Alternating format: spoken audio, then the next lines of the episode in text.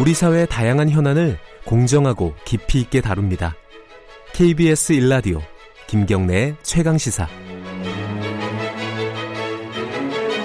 네, 사법농단 의혹의 정점이라고 불리죠. 양승태 전 대법원장이 오늘 새벽에 구속이 됐습니다. 아, 지금 사법농단 의혹 수사는 계속되고 있고요. 이게 구속을 아마 예상했던 사람이 그렇게 많지는 않았을 것 같아요. 이게 왜 구속이 됐을까? 그리고 앞으로 수사 방향, 그리고 이게 사법부 독립이라든가 사법부 개혁에 가지는 의미까지 짚어보겠습니다. 판사 출신이시죠? 이정열 변호사 연결돼 있습니다. 안녕하세요. 네, 안녕하십니까. 이 변호사님은 예상하셨나요? 어땠습니까? 어, 언젠가는 구속이 될 거라고 생각을 했는데 언젠가는요. 예, 예. 네, 예, 생각보다는 그러니까 한두 번 정도는 구속영장 청구가 기각되지 않을까 싶었거든요. 그런데 네. 어제하고 그저께 보도들 나온 거 보니까 네. 그러니까 아, 증거를 상당히 검찰에서 많이 수집을 했구나라는 음. 네. 생각이 들었고 그다음에 방어 논리가 상당히 취약했다는 네. 생각이 들어서 아, 이번에 잘하면 나올 수도 있겠다는 생각이 들긴 하더라고요. 그랬군요. 이게 그러니까 수사가 어, 비교적 충실했다 이런 말씀이시네요. 네. 네. 법원이 어, 구속영장을 발부한 사유를 막 구구절절 얘기를 하진 않지만은 네, 네. 이 변호사님이 이제 해석을 하시기에는 어떤 사유에서 발부를 했다 이렇게 좀 정리를 좀 해주시죠. 가장 큰 거는 그 이규진 부장판사의 그 수첩 있지 네. 않습니까? 거기에 이제 그 양전 대법원장이 지시했다고 하는 내용을 그 적어놨고 수첩에 예, 그다음에 거기에 대라고 한자로 큰 예. 글자를 썼다는 거잖아요. 예, 그러니까 그게 사실 객관적인 자료이기 때문에 물적 네. 증거이기 때문에 그 증거의 어떤 효력이라든가 신빙성을 부인하기가 쉽지는 않을 겁니다. 음, 그런 과정에서 이 부분에 관해서 아마 뭐 이거는 이제 그 나온 사정들을 가지고 제가 추측을 하는 건데 네, 이유진 부장 판사가 얼마 전에 법관 재임용 신청을 했다가 탈락이 됐거든요. 네, 아, 본인 입장에선 사실 그 사법농단에 상당히 깊숙이 관여가 돼 있었는데 네, 그럼에도 불구하고 법관 재임용 신청을 했다는 거는 나름 어떤 믿는 구석이 있지 않았을까 싶거든요. 음, 아마도 이규진 부장판사는 이 사건에서 검찰의 수사에 상당히 협조를 했을 듯 싶습니다. 아하, 그러니까 이제 사실 다른 사람들이 보기에는 아니 그런 행위를 해놓고 어떻게 법관 재임용 신청을 할 수가 있냐 싶지만 본인은 그런 믿는 구석이 있지 않았을까 싶었던 거고요. 예, 그런데 이 이윤희 부장판사는 사실 양승태 전 대법원장의 신복으로 꼽히는 사람 몇 명 중에 한 사람이거든요. 네, 그런데 여기에 대해서 양 전 대법원장이 그 영장 실질심사 구속전 피의자 신문 과정에서 그 수첩이 조작될 수도 있는 것 아니냐. 그렇게 얘기했죠. 대자를 나중에 쓸 수도 있다. 예, 네, 그렇게 얘기를 했다는 거니까 일단 현재 그 가능성을 배제할 수는 없어요. 이게 그 뭐 영장 단계이기 때문에 네. 이제 분한 재판 들어가서 실제 이게 증거 능력이 있는지 없는지 따져봐야 되겠습니다만 일단은 영장 단계니까 양전 대법원장 입장에서 그렇게 얘기를 했다는 거는 사실 이규진 부장 판사가 양전 대법원장의 신복이라는 건 법원 내에서 거의 다 알고 있거든요. 네. 그러니까 그렇게 보면은 아 이게 조작됐다라고 하는 것을 양전 대법원장이 이규진 부장판사한테 나중에 법정에 가서는 그렇게 진술을 해라라고 압력을 행사할 수 있는 것이고 네. 그것이 바로 이제 증거 인멸의 우려가 되는 거죠. 음. 이제 쟁점 중에 하나가요. 이 네. 직권 남용이었는데요. 이 네네. 직권 남용이 지금까지 이제 판례로 보면은 네, 예컨대 뭐 김기춘 전 비서실장이라든가 이명박 전 대통령 이럴 때 네. 직권 남용을 법원에서 굉장히 엄격하게 판단을 하는 경향이 있었지 않습니까? 이번에는 어, 떻게 보세요? 사실 엄격하게 판단했다기보다는 네. 직권남용죄 자체가 그 인정되는 범위가 그렇게 넓지가 않습니다. 예, 그러니까 예. 직권남용이라고 하는 용어 자체에서 아실 수 있는 것처럼 네. 그러니까 직권에 속하는 행위인데 권한에 속하는 행위인데 그것을 남용했다는 거니까 함부로 네. 썼다는 거죠. 네. 그러니까 첫째 조건이 뭐냐면 직권의 권한의 범위에 속하는 행위여야 됩니다. 음. 그러니까 이명박 전 대통령 같은 경우는 예를 들어서 뭐 자기 자신의 개인적 소송에 대해서 알아봐라. 네. 라고 했다는 건 대통령의 권한 범위가 아니거든요. 네. 그러니까 직권남용의 성립이 아예 처음부터 될 수가 없는 건데 지금 이제 양승태 전 대법원장 같은 경우에는 지금 재판 관련이니까 이건 대법원장의 업무에 속하는 것이고 본인 또 인사권을 음. 가지고 있잖아요. 네, 네. 그러니까 그 인사권을 무기로 해서 권한을 남용한다는 것이죠. 그래서 이거는 뭐 넓게 해석하고 좁게 해석하고 이런 문제가 아니라 직권남용죄 자체가 범위가 그렇게 넓지 않기 때문에 생겼던 문제였던 거고 네. 이번에는 그 대법원장이라고 하는 큰 권한을 가지고 있는 사람이기 때문에 성립될 수가 있었던 거라고 해석이 됩니다. 그 양승태 전 대법원장이 구속영장 실질심사 받기 전에 이게 소환 검찰 조사 소환될 때도 마찬가지인데 네네. 이게 뭐 이 담벼락 그 성명서도 발표를 하고요. 네. 그리고 어법 그 실질심사하는 도중에도 이 뭐 모함을 받았다 후배 판사들이 네. 이제 거짓 진술을 하고 있다 이렇게 완전히 부인하는 전략을 갖잖아요. 네네. 이런 전략 자체가 실패한 게 아니냐 이렇게 해석하는 쪽도 있더라고요. 어, 전 타당한 생각이라고 생각, 저, 저, 저 동의합니다. 그 예. 말씀에 대해서. 예. 특히 이제 이게 좀 아이러니컬한 게 뭐냐면, 네, 그 구속영장 실질심사도 그렇고, 이제 앞으로 벌어지게 될 재판도 그렇고, 네, 사실 원칙적으로는 그 재판을 담당하는 법관이 그 사건에 대해서 다른 예단을 가지지 않고 진짜 그야말로 순수하고 공정하고 객관적인 지위에서 재판을 해야 되잖아요. 네, 근데 문제는 이게 법원 내부에서 벌어졌던 일이기 때문에 네. 사실 판사 개개인들도 그동안에 양태 전 대법원장이 해왔던 일에 대해서 대략은 알고 있거든요. 네. 예, 그러니까 지금 조금 전에 이제 앵커께서 말씀하신 것처럼 네. 뭐 모함을 당했다라든지 예. 뭐 이제 어떤 그런 이야기들에 대해서 지켜보는 판사들은 그게 거짓말이라는 걸 알고 있습니다. 하하. 예. 그러니까 지금 영장 전담 판사 같은 경우에도 사실 물론 개인적인 사감이 들어갔다고 그렇게 단정할 수는 없겠지만 네. 본인도 알거든요. 저게 저 그동안 이분이 해온 거 보면 전혀 그게 아닌데 어떻게 모함이라고 얘기를 할 수 있느냐. 그러니까 피의자가 어, 모든 범죄 혐의를 부인할 경우에 그 네. 타당한 어떤 객관적인 증거가 있는 범죄 행위까지 부인할 경우에는 판사 입장에서는 아 이 사람은 증거 인멸의 우려가 있구나 이렇게 판단할 수 있다는 거죠. 음, 꼭 그런 건 아닌데 그럴 가능성이 높긴 하고요. 그리고 예. 이제 아까 말씀드렸지만 이 사건에서는 이제 이때 증거라고 하는 게 꼭 어떤 물적 증거뿐만 아니라 그 사람 증거, 인적 증거, 증언이죠. 예. 그러니까 그것을 번복하게 할 수 있는 지위에 있는 이- 있는 사람 이것도 이제 증거 인멸의 우려라고 보거든요. 그러니까 예. 아까 말씀드린 본인의 신복인데 본인의 신복이 자기를 배신하고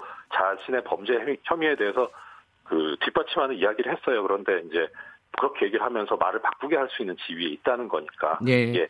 그냥 단지 부인한다는 것만 갖고 증거 인멸의 우려가 있다고 보진 않고요. 그런 네. 영향력을 행사할 수 있는 자리에 있느냐가 중요한 거죠. 예. 또 한 가지 짚어야 될 게요. 그 박병대 전 어, 대법관 같은 경우에는 영장이 기각이 됐습니다.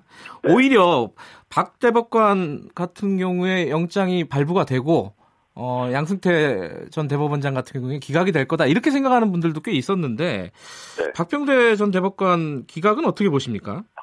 그거는 저는 그건 충분히 예상 가능했었던 거고 아, 그렇게 그렇습니까? 생각했습니다. 예. 예. 그러니까 그뭐 외람된 말씀입니다만은 네, 많은 분들께서 가장 큰 오해를 하고 계시는 것이요. 네, 그러니까 이 법원 조직이라는 데가 네, 그 뭐 법관의 독립, 재판의 독립 이래 가지고 네. 독립성을 상당히 중요하게 생각하거든요. 그렇죠. 러니까 예. 각자 움직입니다. 음, 어떤 지시나 위계 뭐 이런 식으로 움직이는 게 아니거든요. 네, 그렇기 때문에 뭐 다른 일반적인 회사라든가 예를 들어 검찰 조직만 생각을 해봐도 네, 당연히 법원행정처 차장, 처장, 대법원장 이런 순서로 지시가 됐고 그렇게 해서 어 뭐 명령을 따르지 않았겠느냐 이렇게 예상하는 건 그건 당연한데 네, 법원은 그렇지 않습니다. 음, 그렇기 때문에 당연히 법원 행정처장을 거쳐서 갈 것이다 이런 논리는 성립하지 않거든요. 네, 예, 그러니까 독립적으로 움직였을 것이고 그리고 그다음에 이건 이제 좀 다른 문제인데 양승태 전 대법원장 같은 경우에는 약간의 성격이 좀 다혈질적인 부분이 있어요. 네, 그래서 본인 뜻대로 움직이지 않았을 때 어떤 개통을 거친다기보다는 네, 직접적으로 해서 그 담당자를 부르거나 뭐 직근 상급자가 네. 보통 담당자는 이제 심의관이라고 해서 뭐 지방법원 부장판사급이거나 어, 평판사들인데 그 사람을 직접 부르거나 아니면 그 바로 위에는 실국장급을 예. 불러서 지시를 하는 경우가 있었을 것이다라는 생각을 음, 해왔었거든요. 아마 그 부분에 수사를 검찰이 수사력을 집중했던 게 이번에 영장 발부된 사유가 아닐까 싶습니다. 그러니까 임정원 그 법원행정처 차장이 구속이 되고 대법원장이 구속이 됐는데 네. 중간에 있는 처장이 구속이 안 된다는 거는 논리적으로 좀 이상한 거 아니냐 밖에서는 그렇게 볼 수도 있는데 이정열 변호사께서 보시기에는 그게 법원 조직의 어떤 특성이다 뭐 네. 이렇게 말씀하시는 거네요. 예. 그리고 또 하나 말씀드리자면 사실 이 지금 물론 박병대 전 대법관이 아무 행위를 안 했다는 건 아닌데요. 예, 박 전 대법관이 이제 법원 내에서 알려지기로는 네. 진짜 그야말로 어떤 본인이 설령 무슨 잘못을 저질렀더라도 네. 이렇게 증거가 남을 만한 행위를 하는 그런 허술한 사람이 아니거든요. 아하. 예. 그렇기 때문에 사실 박 전 대법관은 그러니까 이번에 오히려 드는 느낌은 뭐였냐면 양 전 대법원장을 구성시키기 위해서 원 플러스 원으로 끼어 들어간 거 아니냐. 네. 오히려 그것 별로 이번에 재청구하면서 밝혀진 게 별로 없었거든요. 네. 그러니까 예전에 박병대 전 대법관이 구속영장이 처음 청구됐을 때 고영한 전 대법관이 한꺼번에 같이 청구가 됐었잖아요. 그렇죠. 네. 예, 그때 고영한 전 대법관은 사실 딱 보는 순간 아 이분은 억울하겠다 싶었어요. 아, 그래요. 이분도 원 플러스 원으로 끼어 들어갔었던 거였거든요. 원 플러스 원. 예. 예, 그런데 이제 당연히 그래서 고영한 전 대법관은 기각이 될 거고 박병대 전 대법관이 어떻게 될 것인가였었는데 음. 검찰의 바램대로 되진 않고 두 분 다 기각이 예. 됐었. 예, 이번도 마찬가지입니다. 사실. 예. 자, 앞으로의 수사 방향, 이제 추가 수사가 남아있지 않습니까? 본안 재판도 네네. 남아있고, 수사 방향, 네. 추가적으로 더 검찰이 수사해야 될 부분은 어떤 부분이라고 보세요? 어, 두 가지 부분이 있는데요. 네. 하나는 이제 법원 내부에 관한 수사인데 네. 조금 전에 말씀드렸던 대로 박병대 전 대법관이 본인이 스스로 어떤 증거를 남기거나 하는 그런 스타일의 사람은 아닌데 네. 문제는 양 전 대법원장이 박병대 대법관에 대해서 어떻게 이야기를 할 것인가. 아하, 예. 그러니까 내가 그렇게 지시를 한 바 있다. 네. 아, 저, 그 박병대 전 대법관 행정처장한테 네. 예, 그 부분에 관한 수사가 일단 이루어져야 될 거고요. 그렇게 해서 사실 죄송합니다. 예. 이 사건에 있어서 사법농단에 있어서 최종적인 어, 기, 아, 기, 초가 되는 아이디어를 만들고 기획을 한 사람은 사실 박병대 전 대법관이라고 법원 내부에서 의심을 하고 있거든요. 뭐 네. 그러니까 그 부분에 대한 수사가 필요하고 네. 두 번째는 이 사법농단의 동기가 알려지기로는 상고법원 설치였지 않습니까? 네. 그러면은 법원 쪽에서 먼저 행정부나 뭐 청와대 쪽에 그 거래를 시도했었어야 되는데 역으로 행정부 쪽에서 이 그 강제징용 판결 관련해 가지고 접촉을 시도했던 정황이 드러났었어요. 뭐 네. 회의를 따로 열었다거나 불러서 네. 그럼 이거는 그 당시에 박근혜 전 대통령 시절에 행정부에 대한 수사도 이루어져야 될 아. 겁니다. 할 일이 상당히 많긴 많이 아, 남았습니다. 그렇군요. 이게 좀 의미를 한번 짚어봐야 될 것 같은데요. 이게 뭐 헌정사상 초유의 일이기 때문에 네. 이 사법부의 최고 수장이 구속이 됐다.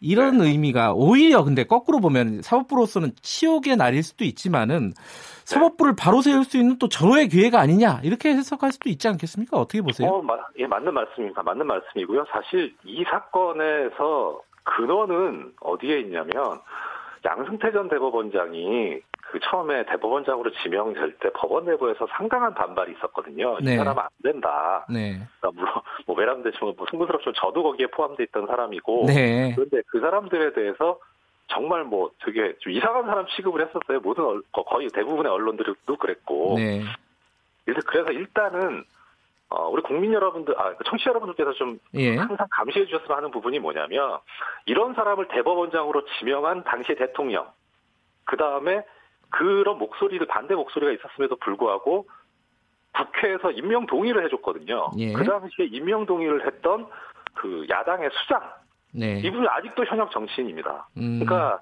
이런 사람들이 다시는 공직에 나서지 않고 선거로 선출되지 않을 수 있도록 국민 여러분들께서 좀 신경을 써주셨으면 좋겠습니다. 그러니까 그 양승태 대법원장 같은 경우에는 유신 시대의 긴급조치 판결 같은 것들로 부역을 했던 인물 아니겠습니까? 그렇죠. 이게 사법부의 역사적인 정의를 새로 세울 수 있는 어떤 그런 기회가 아니냐라고 해석할 수도 있을 것 같아요. 네, 맞습니다. 그건 뭐 다시는 이런 판사가 나서는 안 되고요. 그리고 그 다음에 사실 그 어, 이 지금 사법농단에 연루된 판사들이 잘한 건 아닌데 네. 잘한 건 아닌데 우리가 기대하고 있는 판사의 목소리는 뭐 불의나 부정의가 있다고 하더라도 거기에 저항하고 자기 목소리를 내달라는 거지 옳은 걸 옳다고 이렇게 선언해주길 바라는 거지 거기에 따라가라는 게 아니잖아요. 내가 네. 어쩔 수 없이 따라갔다라는 그런 말을 듣고 싶어하는 게 아니잖아요. 예. 예, 그러니까 이제 이렇게 그냥 따라가게 되면은 이렇게 언제든지 그 본인의 본인이 쌓아왔던 어떤 뭐 업적이라고 하긴 그렇고 명예가 네. 한순간에 무너질 수 있다는 걸 항상 염두에 두고 행동하길 바랬으면 하는 그런 생각입니다. 아, 시간이 없어서 그냥 좀 단답형으로 여쭤볼게요. 이 네. 서영교 의원하고 뭐 홍일표 의원 등등 지금 재판 청탁 의혹에 지금 의혹이 불거진 의원들 있지 않습니까? 네. 검찰 조사가 필요하다고 보십니까? 일단 진상 규명을 위해서 필요하긴 한데 그분들은 범죄가 성립이 안 됩니다. 아까 처음에 말씀드린 음. 대로 권한에 속해야 되는데 국회의원의 권한에 청탁은 포함이 되지 않습니다. 네. 아, 그 어떤 법적인 절차를 떠나서 진상 규명을 위해서는 필요하다 이런 네, 말씀이시네요. 그렇습니다. 알겠습니다. 여기까지 듣겠습니다. 고맙습니다. 네, 고맙습니다. 이정열 변호사였습니다.